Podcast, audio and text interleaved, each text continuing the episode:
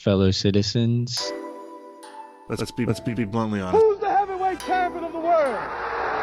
In my opinion, still and perhaps always will be the greatest. There's so much there. Okay, yeah. What are we doing to create change? to help to unite our It nation was a cry for freedom. as only sport can To pay attention to the voices that are doing the What we're talking about is the consumerism. withheld and allotted only. Nobody's nobody's calling no, nobody, nobody, nobody's calling LeBron Black Jesus. Welcome back to Sports and Society. We're here on May third. We're into week whatever of uh, staying at home. How you doing, Kyle? Doing pretty well. And actually, today I was kind of feeling that like it, in some ways, feels normal. Uh, so I wonder what that means for as far as like the time it takes for a social change to become normalized in some sort of way. As in it like I don't, I don't know the thought of it like not ending here in the in the next little bit wasn't as terrifying.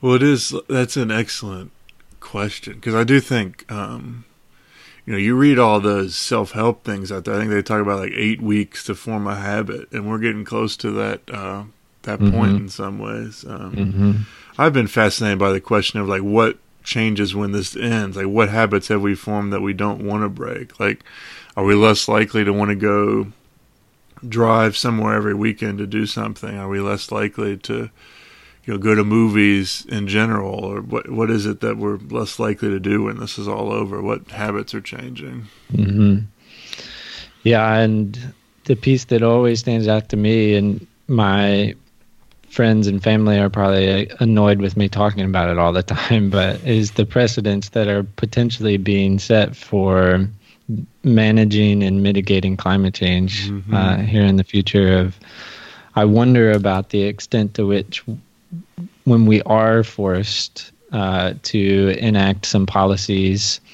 that will change our behaviors because of climate change if there are precedents here that policymakers are going to pull from. Yeah, unfortunately, I worry that the precedents that we're seeing is that there will be angry protests uh, by men with guns uh, all over the place. Right? Like that's a perfect example of like that's going to happen. Like, you know, I, I mean, anyone that's in uh, a seat of power has to be looking out on that and saying like, okay, that how are we going to deal with that when that happens because that's a guarantee. And it'll probably be even more extreme because it's so much more difficult for those not attuned to the nuances of climate change to deal with policy being enacted on something that is nuanced. I'm I am endlessly fascinated by many things, um, but not least of all is the way media drives these things. Um, Mhm. And so, thinking about, um, you know, our statistics seem to suggest it's about a 60-40 split between folks that uh, don't 40% want to go back to everything right now and we'll just deal with it, and 60% in the here in the U.S. are understand why we want to do what we're doing right now and support it. Um, Whereas in the UK, that's about an 80 20 uh, in support uh, split. And I wonder how much of that is because the media is covering it differently in, uh, in that in the UK. But also thinking personally about how if I were in if I were in the Washington Post, how would I handle this differently? And I see many things that would be different. And part of it is just the politicization of it that uh, I think Right. as soon as we made it political, it became a. And so, as much as I appreciate the Washington Post holding Trump accountable, um, it's perhaps been a negative thing in the long run for uh, uh, being able to stay where we need to stay for this uh, in public opinion. Yeah, it's it's a great point, and that I feel like that concept of a credibility gap, uh, like goes both ways, right? It's Mhm. like uh, if Obama were president, how would people be responding? And Good I. I, you know, I'm wondering now, like speaking of armed protesters, like they probably would be even more ramped up. Mhm. Uh, and then you have to look at conservative news outlets and all that sort of thing. Yeah. But anyway, it's going to get worse before it gets better still, folks. Just FYI. um, but Wh- What about the sports world? You know, I have to say that um, I sat down to write out my outline for this week, and I was kind of like, you know what? I other than the Jordan documentary, I don't think there's anything in the sports world that really captured my attention this week. Well, we're similar in that uh, I I couldn't come up with anything really. Like looking back on my memory of the week, I didn't really have anything that was standing out to me except the documentary. I mean, uh, maybe there's some stuff about you know NBA opening practices back up, but that's not that interesting. And uh, you know, perhaps the best news was in some ways that the NBA told teams not to test folks that are asymptomatic because that seems to be the way the sports world wants to operate is to test everybody so they can get back going. So to see the league uh, say no to that was good, but uh, again, just doesn't really interest me that much at this point. Yeah. I guess I did see the headline and didn't read to it, into it too far, but that English Premier League is considering uh, opening up sooner than later, or at least is like starting to take some steps to make that happen. Mm-hmm. So we'll see how that plays out. Yeah, it's uh, it's it's it's uh, from a sociological perspective and a research perspective, it is fascinating to see how different countries are responding to this, Mm-hmm. and to see France like shutting down mass gatherings all the way through September, October, and kind of putting the kibosh on a lot of things, um, versus Germany and England, where they seem to be hoping that they'll be getting back to sports sooner rather than later. It's a it, there's some serious differences in how these countries are handling it. That's really true. Well, what was it in the documentary that stood out to you? Uh, I have a lot for this week. I don't. I don't know about you, but um, there's just so much to break down here. Um, I have to say, uh, I'll probably start with um, a couple small things here. So, like, uh, just in passing, you know, Steve Kerr. How did he become who he is now, coming out of this situation? Like, who would he have been had he not played for Jordan? I don't think. I don't think we'd see the same person. Mm-hmm. Um, but also, uh, I want to give a shout out to Tex Winter, who I was not familiar with, but apparently is one of the most important basketball figures that we have never heard of before. So, uh, shout out to you uh, uh, in memoriam here, Tex. Say more about that. So uh, he was kind of the um, the basketball savant that uh, led, from what I understand, to uh, the triangle offense that Phil uh, started, but also more generally, kind of to the modern um, uh, basketball offensive revolution here. Mm-hmm.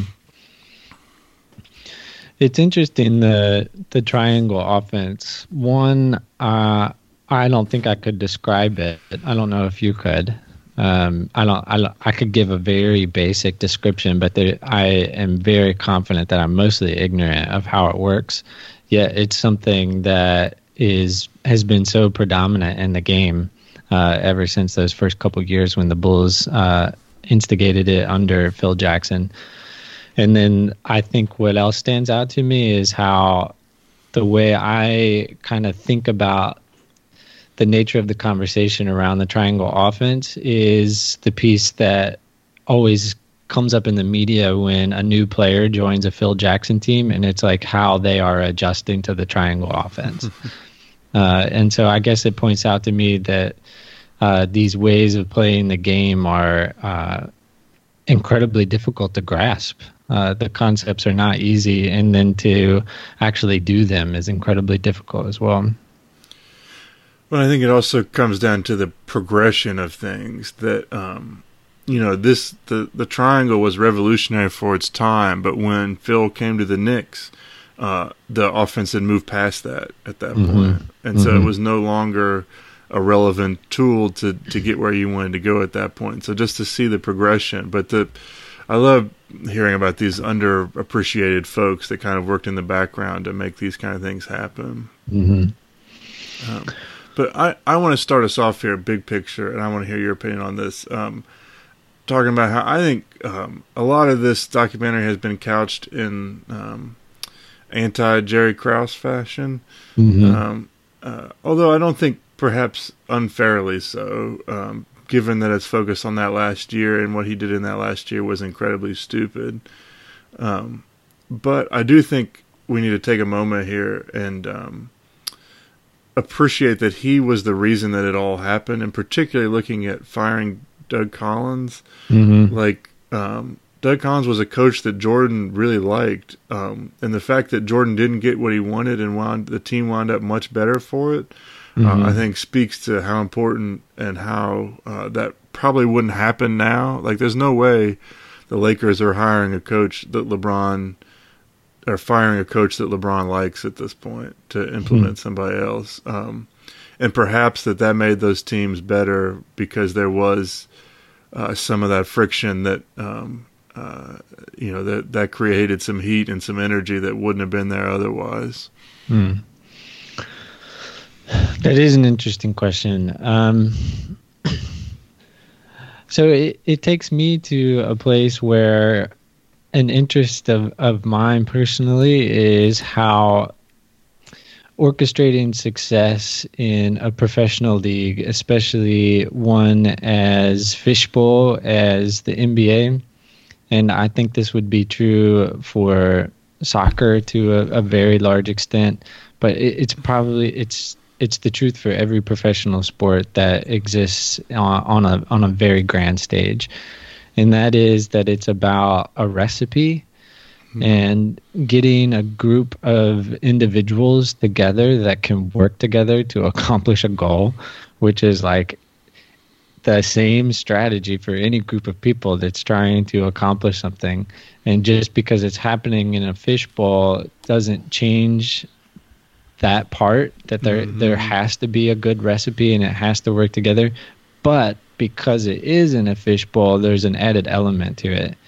And so I think that's what stood out to me in this documentary was how Jerry Krause, how Phil Jackson, how Michael Jordan all were attempting to create this perfect recipe, but the extent to which it was happening in a fishbowl stood out to me, and that that was like a key part of the equation that had to be considered.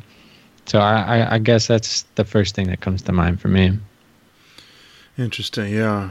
There's so much. There's so much there, and I think um, like the complexity of getting that recipe right. So this this was staggering to me. I came upon this upon ESPN afterwards. That um, so we get to see a little bit of Jordan's um, competitiveness around the gambling in this. Um, um, and it was staggering to me that Jordan, uh, during that 97 98 season, made $33.14 million, which was $6 million more than the rest of the roster combined. Mm-hmm. And you think about how do you how do you have a team with that kind of heavyweight uh, versus everybody else stuff involved? And like, no wonder Pippen was furious on some level. Like that had to have exacerbated it to some degree. To Yes. see the Bulls willing to pay Jordan that much, but not willing to pay him that much um, because Right. they didn't have to. Right. Um, and like, but that's, you know, that was just staggering, particularly in terms of like, what does that do to your chemistry? I mean, this guy's clearly the leader, so you can't deny, and you can't deny he's worth it. But man, that's a lot of money. It's a lot of Well- money by today's standards. I mean, It is, and it it makes me think about the question that we're always asking about where is the power, and this kind of is is part I think of of what you were asking about. What do we make of like Jerry Krause firing Doug Collins, a coach that Michael Jordan loved so much?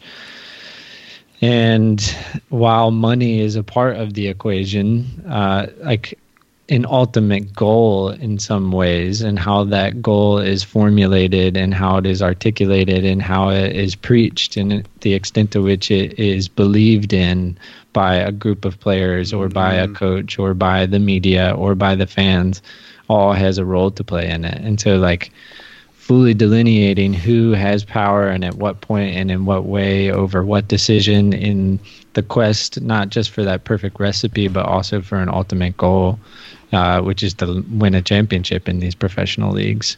Um, so it's just kind of interesting to see all of those things work together. And I feel like the documentary does a great job to kind of put that in the forefront without being explicit and saying, this is what we're talking about uh, it's just kind of always hovering around it. Well, yeah, and I, you know, I think there's this interesting question throughout as well about whether you know Jordan being this driven. And I, for, first off, the story about him, um, his teammates talking about him breaking down after they beat that won that Celtic series and being like them seeing that different side of him was really fascinating to me because it uh, kind of speaks to him um, being more human than uh, he led on to most of the world at that point.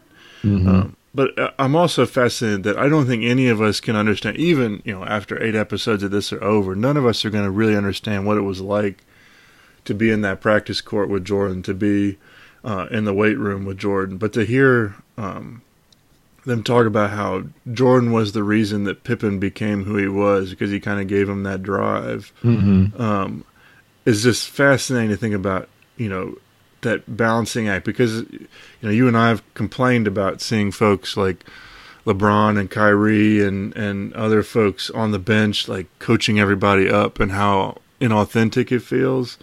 But clearly, there's something about Jordan that made that feel different. Um, That Pippen bought into that, and these other players, I think, um, there's an argument to be made that him being so rough on everybody worked on some level. Um, and that's that's something that I think for you and I is rather uncomfortable, but it's also, uh, uh, I think, speaks to his the rareness of his leadership ability to be able to do that in a way. Because I don't think any, I can't think of anybody else that could do that and it not be inauthentic and seem power hungry and and ugly.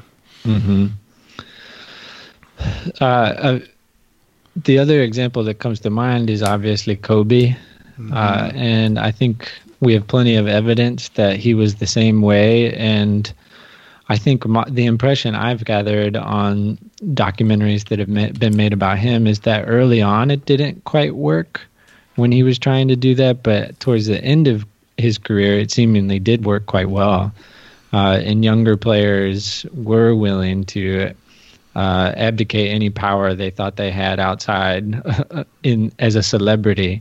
But once they were playing basketball, they were very willing to listen and follow. And it also leads me to thinking about Kobe and Shaq's relationship, uh, which, from all the information we have, like wasn't a great one. They weren't the best of friends, but shared in that drive, um, and kind of were, were willing to engage in that space. And then this brings me back to the linchpin, which is the same linchpin, and that being Phil Jackson. And I, I think what stood out to me most about these episodes, even though they weren't all that much about Phil Jackson, they were to some extent, especially about the transition from Doug Collins to Phil Jackson. But uh, it, it it raised so many fascinating questions and things about, like again, about that recipe piece, and I, I guess what I took is how much leeway Phil Jackson gives, but at the same time exercises power. It's just a different form of power. More specifically, it's not the old school um, macho bravado, like uh, kind of like uh, concentration camp style. Like you will do whatever I say. I am the authority. This is my team. This is how it's going to be run but he rather like attempted to create this culture. And in that culture it created space for these athletes to be exceptional athletes. I kind of, in my mind, it sets the tone for Popovich and what he's been able to do and like, Yeah. taking that to the next level. yeah absolutely. It's a great point. But yeah the part of allowing dennis rodman to go to las vegas in the middle of the season for four days uh, and all of them agreeing like yeah there was a, wasn't a lot we could do about that. Like what's the option? Cut him or lose our and lo- lose our leading rebounder argu- arguably the greatest rebounder of all time or let him be this person that he needs to be? Yeah. Well, and that was that was perhaps like from a basketball perspective, the best thing that I've seen in this documentary as a whole was uh, Rodman talking about how different people shoot with different ways and knowing which way different people's balls come off of the rim. Like no, but I. I'm sorry, Tristan Thompson. I know you're a great modern rebounder. I think Dennis Rodman would have taken you to freaking school. Yeah, I, I don't think there's I, I we've I, don't, I would argue we've never seen anyone like that No. uh, before or since. I, I think he kind of stands alone when it comes to that. And I don't I don't know about you. I think we're kind of the same in this, but um, there's something amazing to me about someone who takes. Well, I mean, we'll, we'll I'll out you here. You've been reading Robert Caro's absurd stories about uh, Lyndon B. Johnson, um, and that's an example of the same kind of thing. Someone who has taken an inordinate uh, interest in a small portion of a thing. Um, and that's what Rodman was doing. Like he was knew so much about that one aspect of basketball. Uh, in the same way that I would argue Caro knows more about Lyndon B. Johnson than anyone should know about Lyndon B. Johnson. right. um, but uh, it is a. Uh, I have immense respect for people that drill down that deeply into that one weird thing. Yep.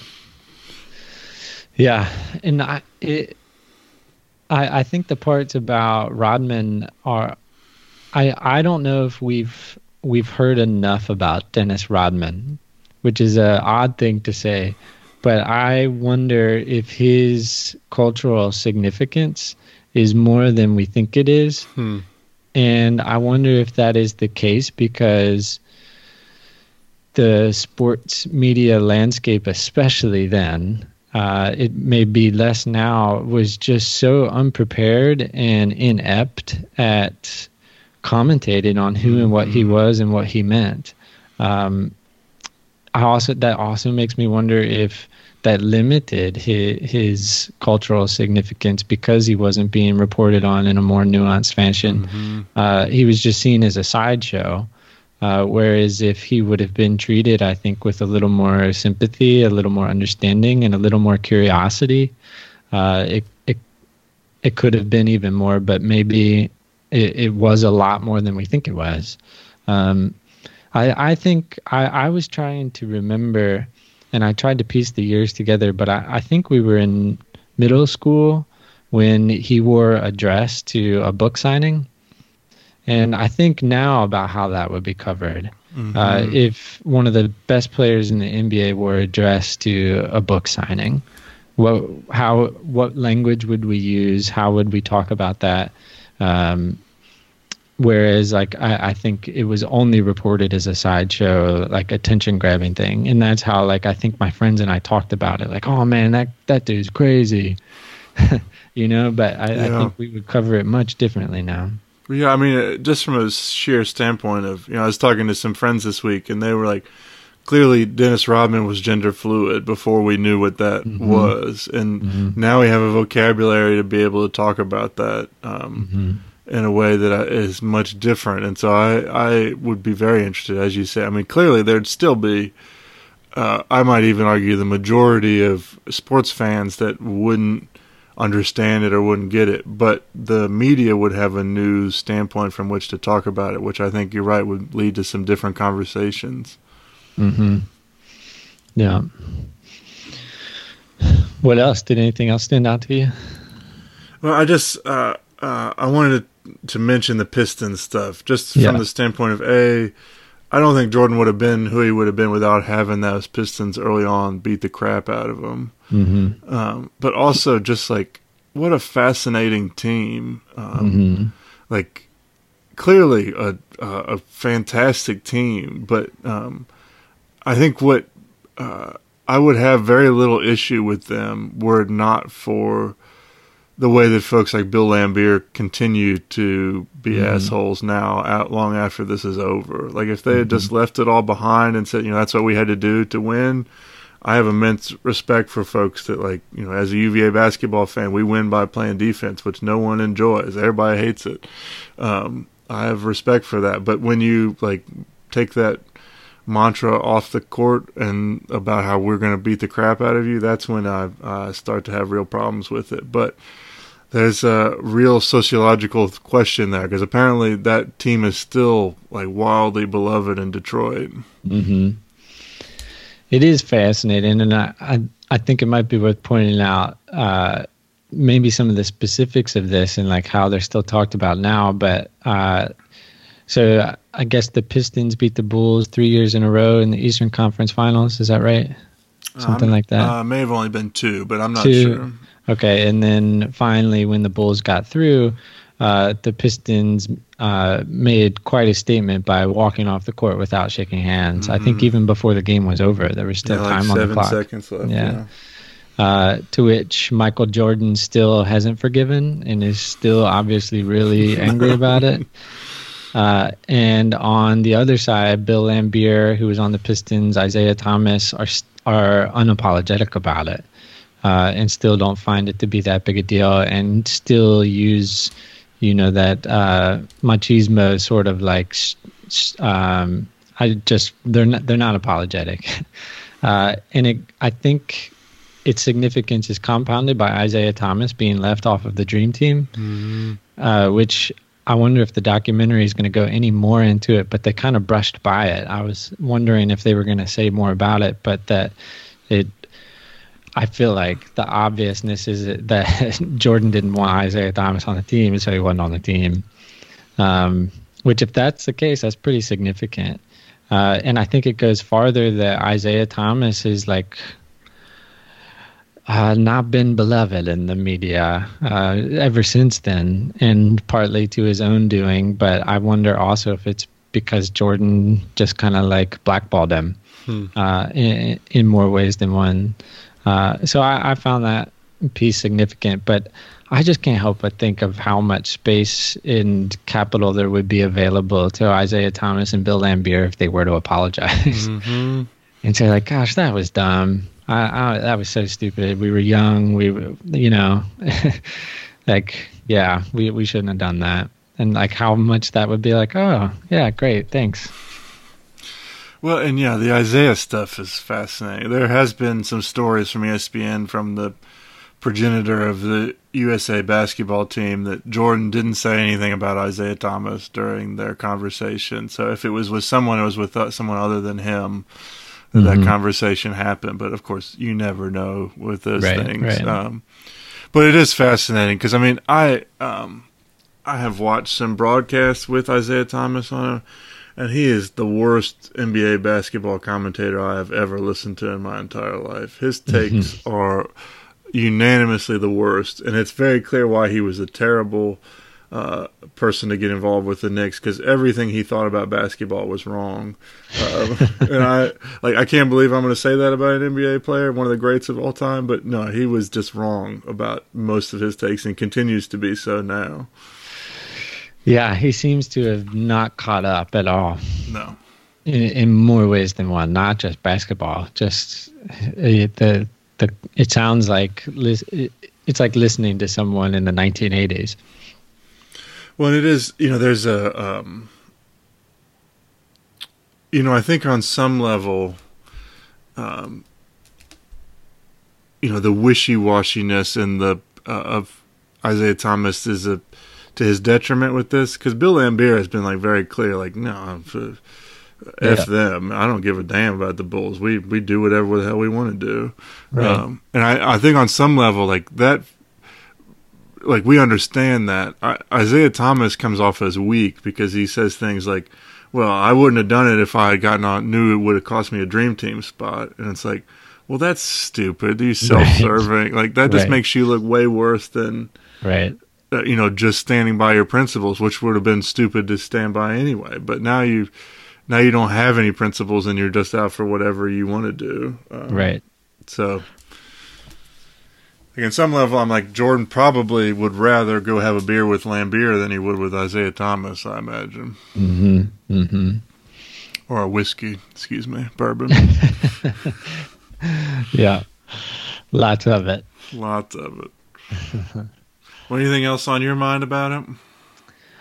I, I think the last piece I wanted to point out, and I don't even know if there's too much to say about it, but the timing of this documentary being released now, I, I find interesting uh, in that it's coming at a time when we don't have sports mm-hmm. uh, and how much of a focus it is. Uh, and at, the, at least the the ESPN mainstream world is absolutely obsessed with this documentary.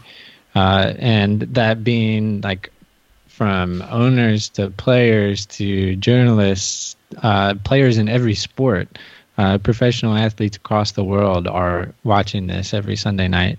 Uh, and that seems interesting to me mm. and significant. And um, yeah, I don't know. I I'm I'm thinking of sorry. all I can think about is Robert Caro right now. um, but the uh, the phrase Kennedy weather, uh, which was used to describe like apparently wherever uh, Jack and Jackie went, it was like 70 degrees and sunny and no humidity. Uh, and so they just called it Kennedy weather. Uh, is si- similar here with Jordan of just like uh, being in the right place at the right time Mhm. uh, for his brand. Uh, it, it seemingly is a, part of his life to be in the right place at the right time. Well, yeah, and to have the right challenges to come his way. Um, Mhm. You know, to have um, be at UNC and get Dean Smith challenging him in the right way, to get um, Doug Collins at the right time, to have the Pistons in his way at the right time, to have Larry Bird and Magic Johnson as early on folks to try and do, and then to have the Pistons beat him up, and then you know all of that led to who he was there at the end. Yeah. Mhm. Yeah. Interesting. All right. Well, let's talk about uh, boycotting things then. Yeah, indeed. Our do you want me to talk about it a little bit? Yeah. Well, well, I want to hear from you before you get into this. What are you boycotting now? What am I boycotting now? Um, untucked t-shirts. Oh gosh. oh, oh my. You've got to be the only uh, person I know that rides a skateboard, also has uh, tucks in their t-shirts and wears socks that come up to their mid calf. uh, you've got to be the only person I know that does that. Yeah. well, it's a shout out to your dad. So All here's right. to here's to Uncle Tom. well, our topic for this week that we wanted to get into a little bit is the 1980 Summer Olympics in Moscow that were boycotted by the United States. And a very brief um, rundown of the historical context for this, I think, is necessary. I don't think, I mean, we could definitely really dig into the history of it if we so desire, but I think for the purpose of extracting some central questions as it relates to uh, sports and society type questions, um, all that's really necessary is to look at that the Soviet Union had invaded Afghanistan in 1979 and Jimmy Carter was president and was also dealing with uh, the economic malaise of the time. He was giving these fireside chats that weren't working, that were coming across as lectures to the American people.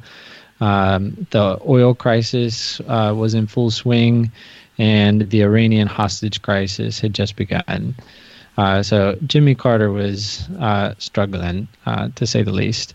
And so when the Soviets invaded Afghanistan, the idea was floated to boycott the Summer Olympics. Um, there is, I feel like, some significance and interesting things in how the conversation was brought up and how the decision was made and what the public relations part of it was like in trying to sell this to the public is maybe something we could talk about. Uh, but ultimately, Jimmy Carter made the decision to keep 400 plus athletes from traveling to Moscow uh, and went as far as to organize an alternative games uh, that happened that summer in Philadelphia that were a complete wash. And seemingly, from what I've read about it and seen about it, it felt like a high school track meet. Uh, they allotted like $10 million for it um, and got very little coverage, and the athletes were miserable about it. Uh, but there are bigger things to talk about here, and I would be interested to hear kind of what are your main significant points that you came away with. But I'll throw out here at the top just some central questions that uh, I kind of derived. Uh, the first being, how do we measure the success of a protest in sports? And then, secondly, what are the Olympics for? And then, thirdly, I think maybe the most interesting question for me in this case is uh, who has the power in a situation like this? Um, and I think the first like kind of way into that is that many of the athletes that didn't get to go that summer like are still really angry today.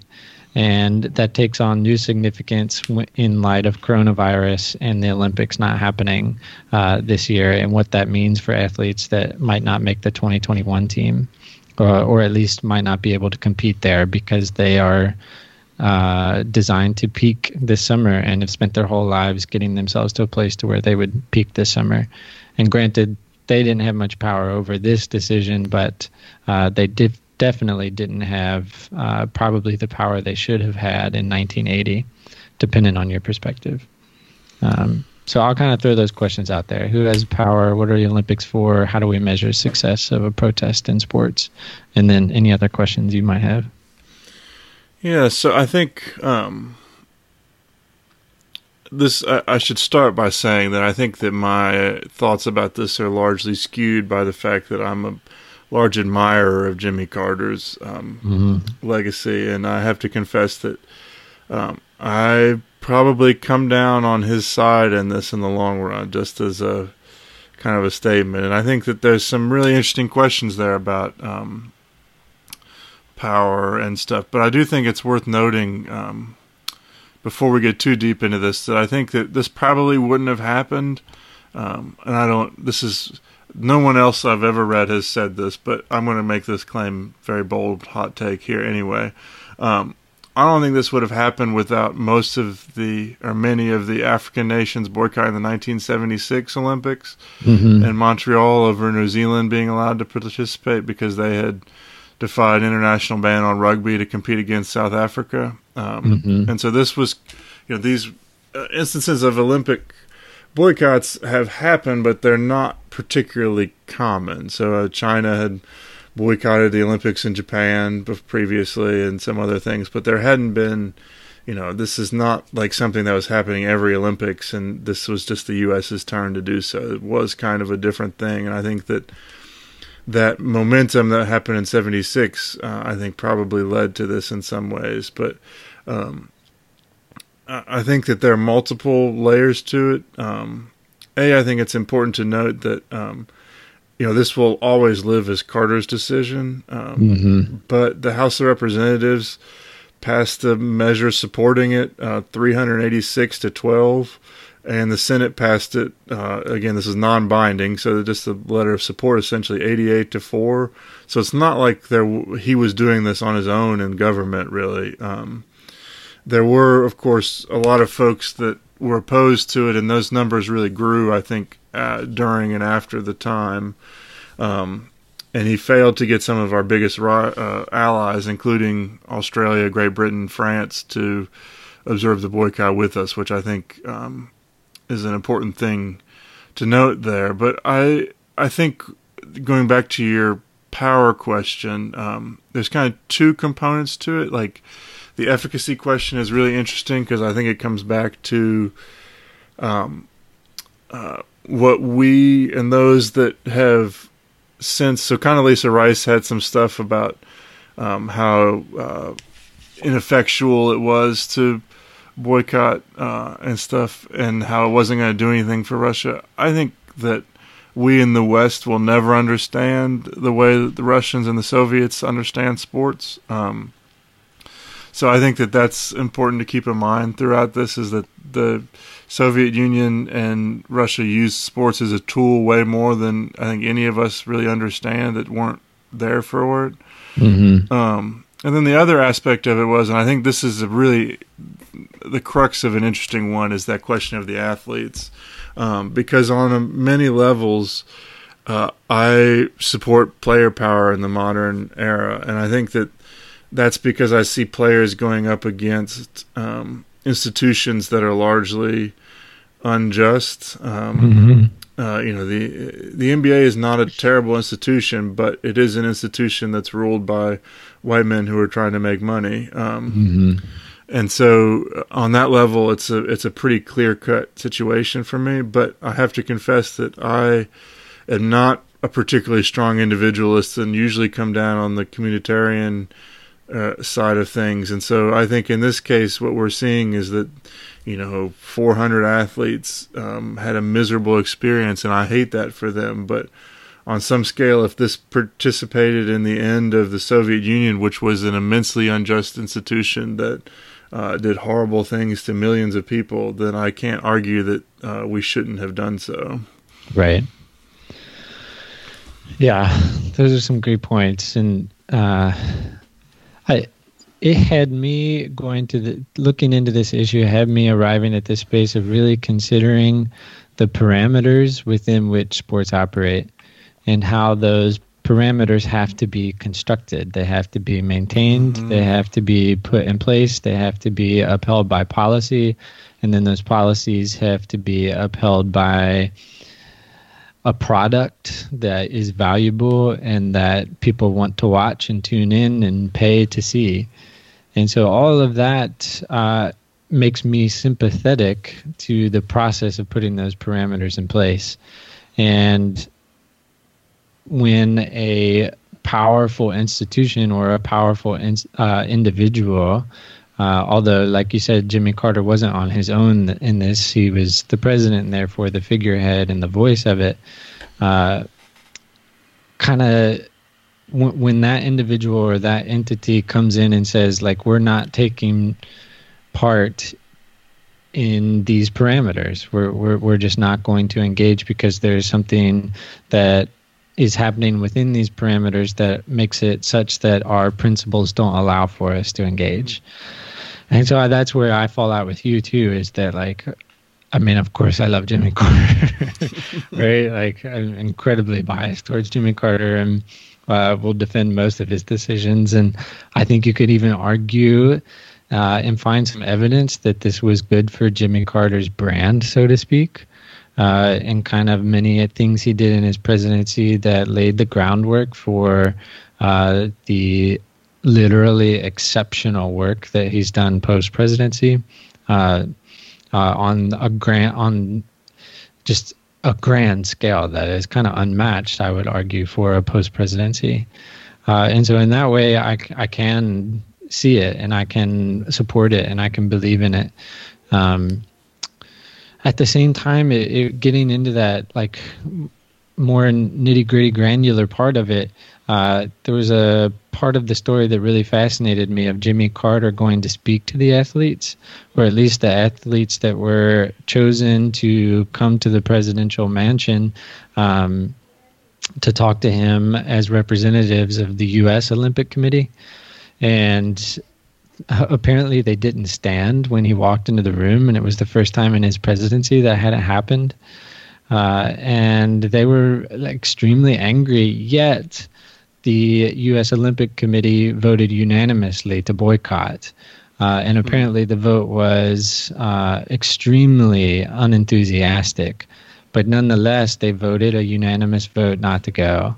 Uh, and it was even though the athletes were mad, it was even though the committee didn't want to do it, there was still a belief in the power that Jimmy Carter held, and there was still a belief that uh, there are principles that didn't allow the United States to engage in the parameters that were set. And so in that way, it's like, is that enough of a voice for the athletes? Uh, and when it comes to something like the Olympics, uh, so like thinking about the parameter conversation, um, how do you give athletes power in a space like that where the parameters are global um, or seemingly meant to be global? And I don't know. I don't know if I have an answer for that one. Well, I think um, one of the things that stood out to me um, was I think, and this is why we haven't done this.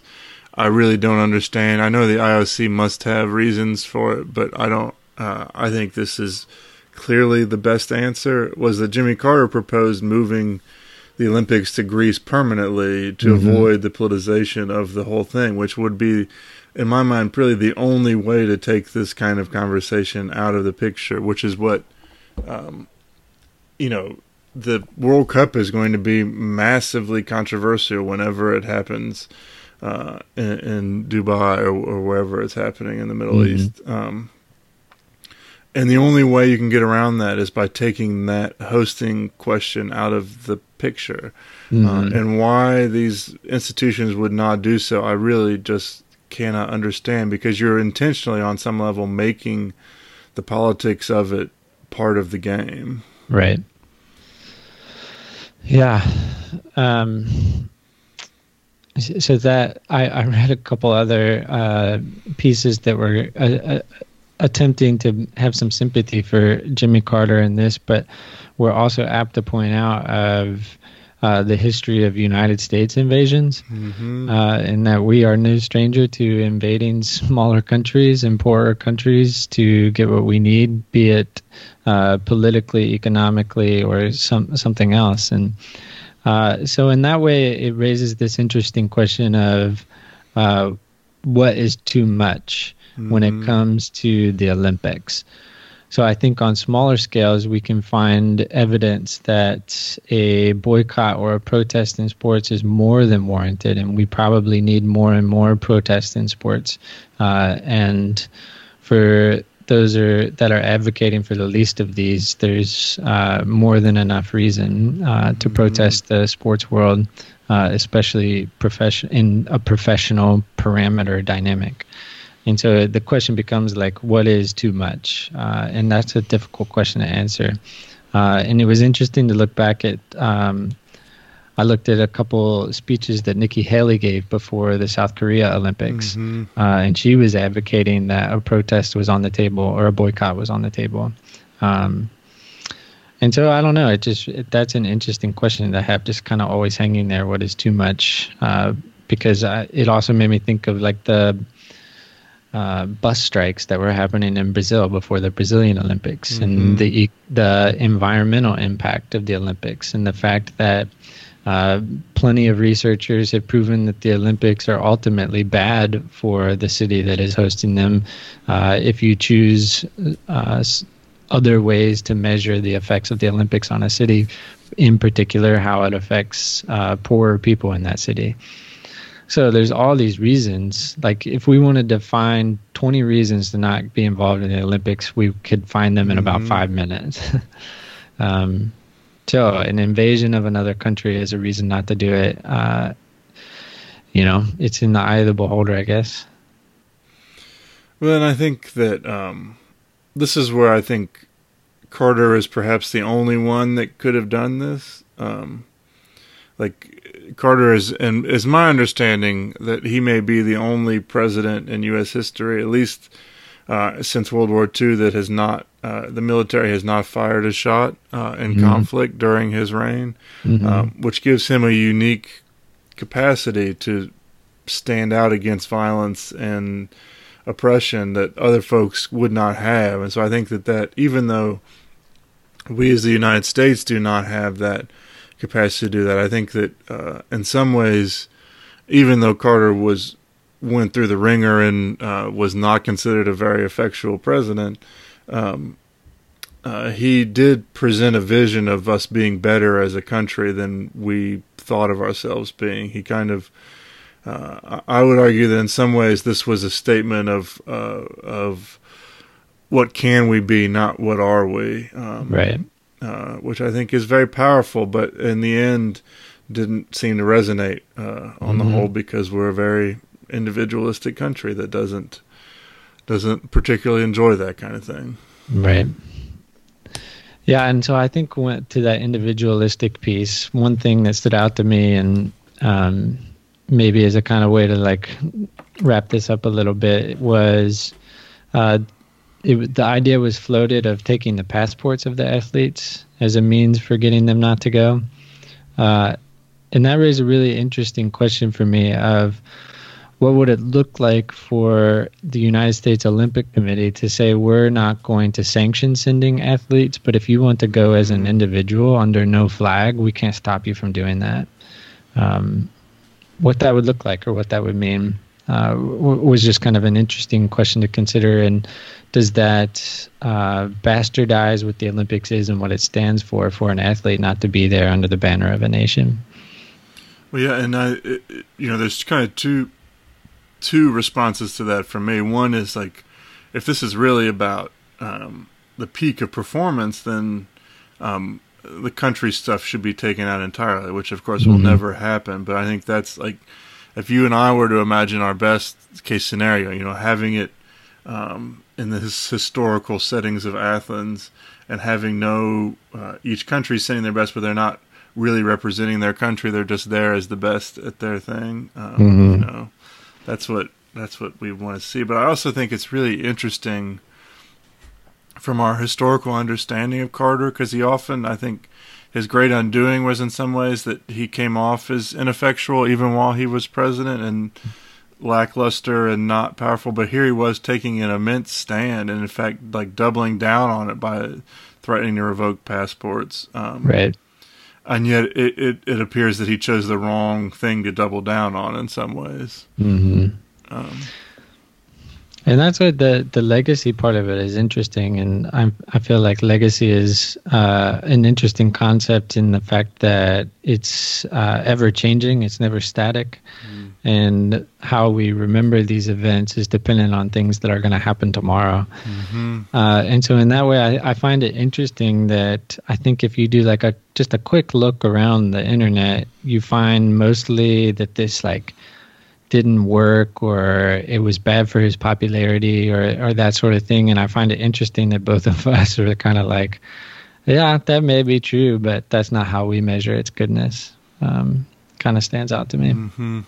Hmm But I think it's also um, there's an added component to this which uh, we haven't talked about yet, um, and is uh, interesting in the sense that um, you know we hold up these games, these Olympic games, as you know they were this amazing chance for peace and uh, for us to come together, um, and we conveniently forget that during this time, this was kind of the peak of um, the Soviet Union doping their athletes. And Right. Like the Soviets and the East Germans and some of these others were immensely, um, immensely juiced up on all kinds of stuff. Mhm.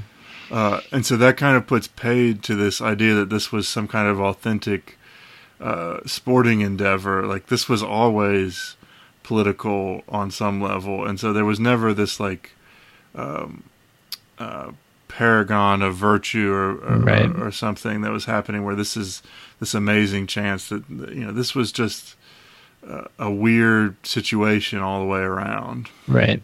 Yeah, that's well said. Yeah, the doping piece of it is interesting to look in that a lot of the doping they were doing was like setting a precedent and setting a standard of like here's how we're going to keep doing this and continue to do to this day. Yeah, it's interesting. Yeah. I did see a tidbit because, of course, the other component of this is that it was followed in 1984 by the Soviet Union and a number of other countries refusing to come to the 19 uh, the Olympics in Los Angeles that year. Right. Um, and, but interestingly, I think Romania, and I, I've, I've not gotten this written down because I failed in my stuff, but um, uh, Romania did participate, uh, and if I'm not mistaken, uh, I think I saw that they actually led the medal table, oh which, wow. which makes you wonder uh, what was happening in their doping uh, campaign at that point. Wow. Yeah.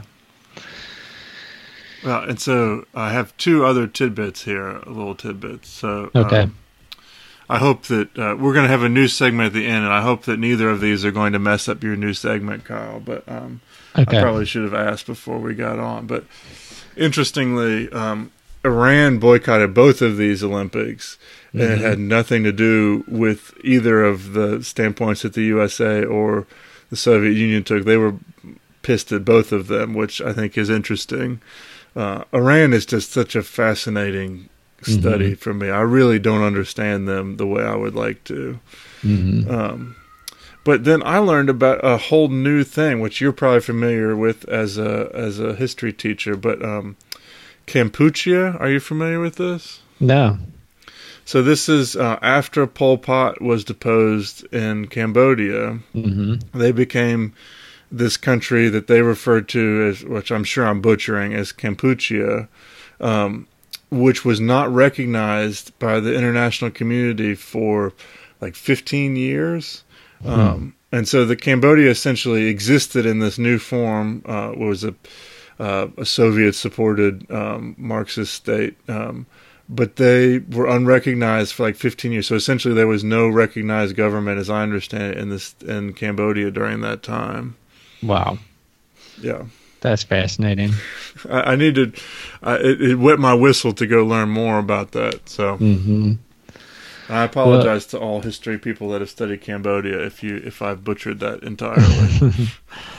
Well, one part of that that that highlights that was another tidbit I was kind of interested in um, in in this conversation, and also looking back on sports in this week, even though I wasn't paying that close of attention, I was just reminded of reading about uh, an article that was saying now is Taiwan's moment. Uh, a moment that they've seemingly haven't had for like 50 years, ever since uh, they were forced off the mainland and to create a nation state on this small island. Is that because baseball is being played there, they're getting like um, more notoriety than they've gotten in a really long time, and that it could, if if they play this right, um, uh, be really massive for pushing back back against uh, how China is dominating these uh, geographic regions along its borders uh, that are attempting to claim autonomy, and that being paired with Manny Ramirez wanting to make a comeback. Did you see this? no. So he's training and is going to try out for a team in Taiwan. And uh, I had forgotten he played a couple seasons in Taiwan after he retired, uh, and so he's 47 now, uh, and he's he's going to try and play this season in Taiwan. Uh, but it also piqued the interest of uh, apparently, according to him, several other um, retired MLB players are considering it as well. Hmm. So Manny Ramirez, the statesman, is the conclusion, Manny or that would be a good headline. Yeah. Oh my. That's yeah, fascinating. well, I will. I'll correct myself here now. Uh, Romania was second in the in the table in 1984. Okay. So, still fascinating that Romania, as the small country in Eastern Europe, could come second in the Olympic table. But, yeah. um, well, anything else you want to share about this? I don't think so. I'm just excited about our new segment. Yeah. So, Kyle uh, has uh, got something exciting to share with us here, which uh, sounds very redundant after you said that. But um, why don't you uh, tell us what's going on? Uh, well, I was um, inspired by resurrecting Car Talk in my personal life, uh, one of my all-time favorite radio shows, and having listened to it recently, uh, was also reminded of how much I loved their puzzlers. Um, and that show just overall is exceptional. But I thought it would be fun to maybe like throw in a trivia segment at the end of each episode. So maybe what we could do, um, maybe in the future, we could like ask each other a question and have like two questions. Uh, and give the answers uh, on the following episode, but maybe for this week, I'll just ask you a question, um, and maybe you can throw out a guess, and then we'll we'll check in next episode if that sounds good. Absolutely. Okay. So in two thou- for the 2024 Olympics, there were 28 cities that uh, put in a bid to host the Olympics. So in 2024, there were 28 cities that wanted to host the Olympics. How many cities bid for the 1984 Summer Olympics? Hmm.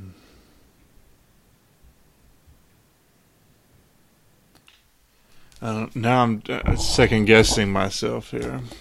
Throw out a guess. Uh, I'm gonna. Oh gosh, does it go higher or does it go lower? Um. uh, uh, three. Okay, that's a good guess. Tune in next week for our fascinating trivia question. Was I right? You're close. Okay. All right. Well, we'll we'll hear back next week what the answer is and what they are. Sounds good.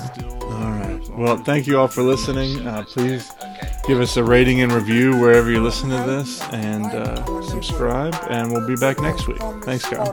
Thanks, man. pay attention to the voices that are doing the framing. What we're talking about is the consumerism. Withheld and allotted only. Nobody's nobody's calling no, nobody, nobody, nobody's calling LeBron Black Jesus. I was a huge Dikembe Mutombo fan.